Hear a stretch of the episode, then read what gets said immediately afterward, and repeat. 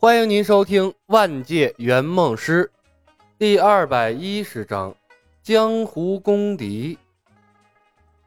明月带来的是个好消息，至少证明了麒麟血可以不分血型的完美和人类的血液融合在一起，而不至于产生副作用。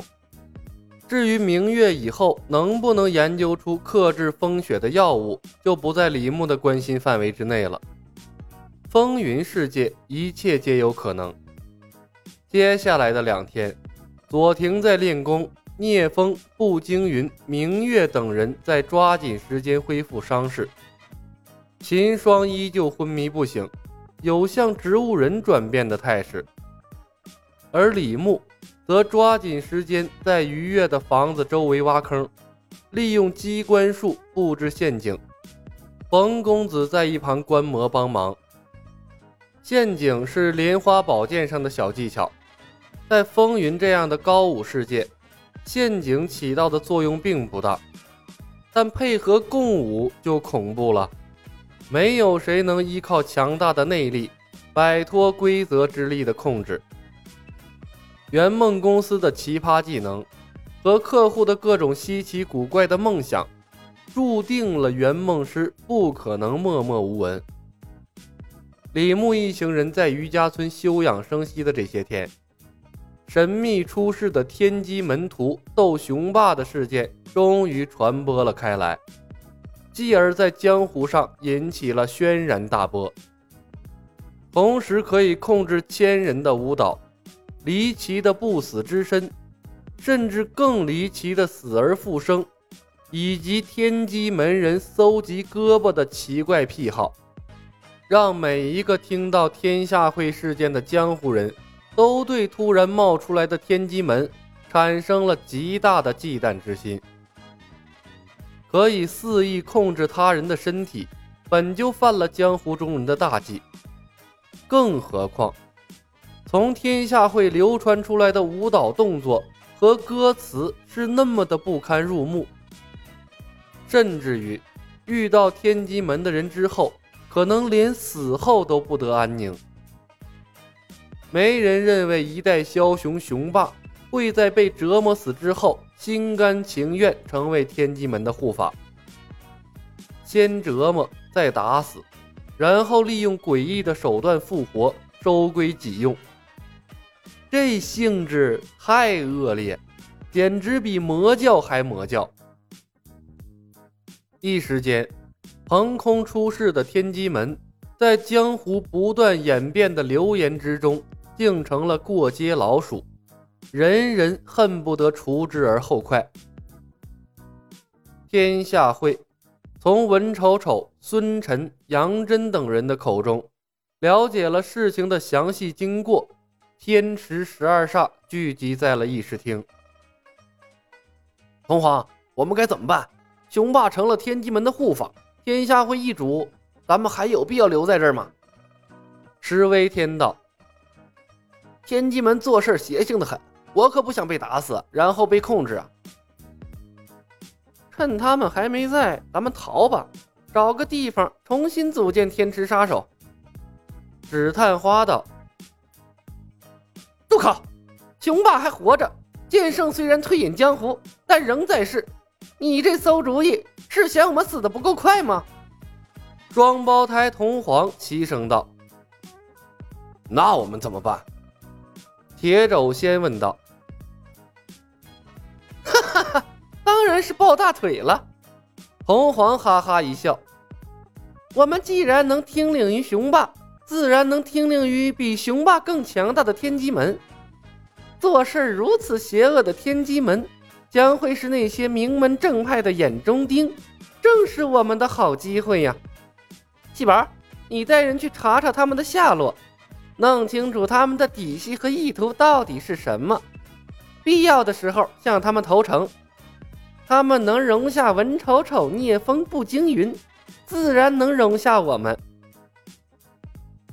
中华阁，剑臣一脸正气地向无名汇报天机门的情况。师傅，天机门行事手段如此的邪恶怪异，连雄霸都被打造成了他们的护法，长此以往，恐非江湖之福啊！无名给自己倒了一杯酒，一饮而尽。他皱眉沉思了片刻。雄霸虽然心狠手辣，但他一统江湖，至少可以让各大门派平静一段时间。如今他却败于天机门之手，难道江湖又要大乱了吗？剑臣，天机门收服雄霸之后做了什么事儿？剑臣回道。他们带着步惊云、聂风和秦霜，第二天就从天下会离开了。据说带走了数十条死去的帮众的胳膊，不知所踪。如今江湖中人都在寻找他们的下落。无名手一颤，皱眉道：“也罢，这些日子我感应到将有一柄绝世好剑出世，此剑一出，或将在江湖中引发血雨腥风。剑臣，你走一趟。”查一查天机门和绝世好剑的消息。剑臣回道：“是师傅。”无名看了他一眼，务必小心。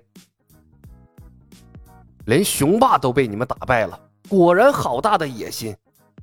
段浪冷哼了一声：“哼，绝了我的后路，还百般羞辱于我，我不会让你们好过的。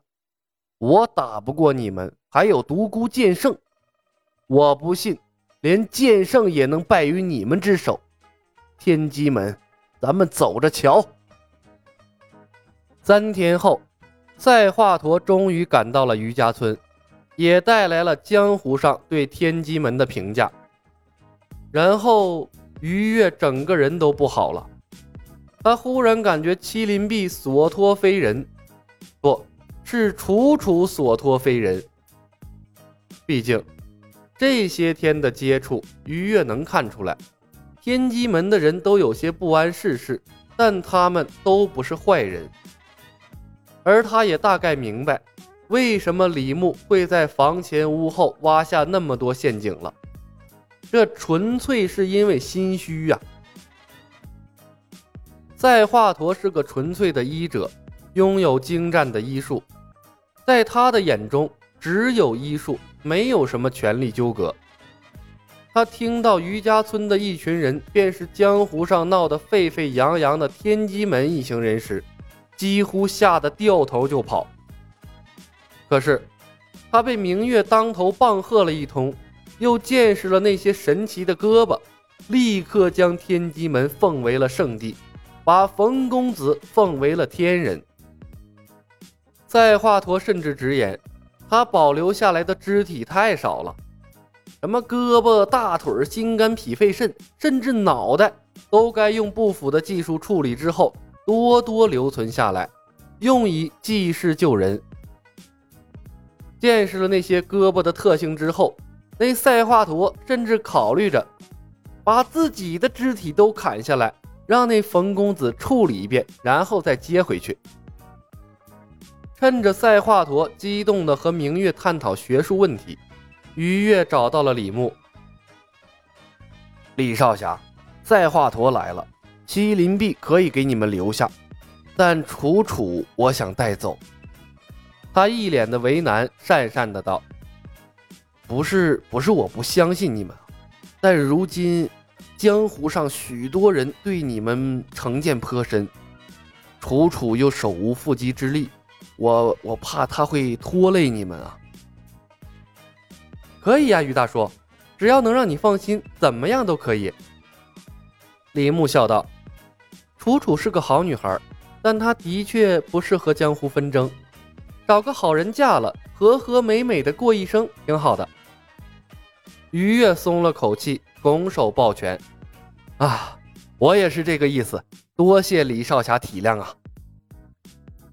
当天，赛华佗便为于越进行了麒麟臂切除手术，然后又为他挑选了一条大小合适的新胳膊装了上去。明月在一旁打下手，顺带着观摩了整个手术过程。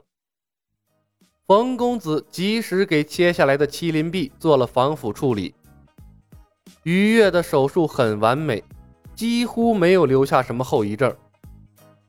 虽然接上的新胳膊还不能动，但他的新胳膊仍然保持着不腐的特性，并没有因为重新连上身体而有损伤。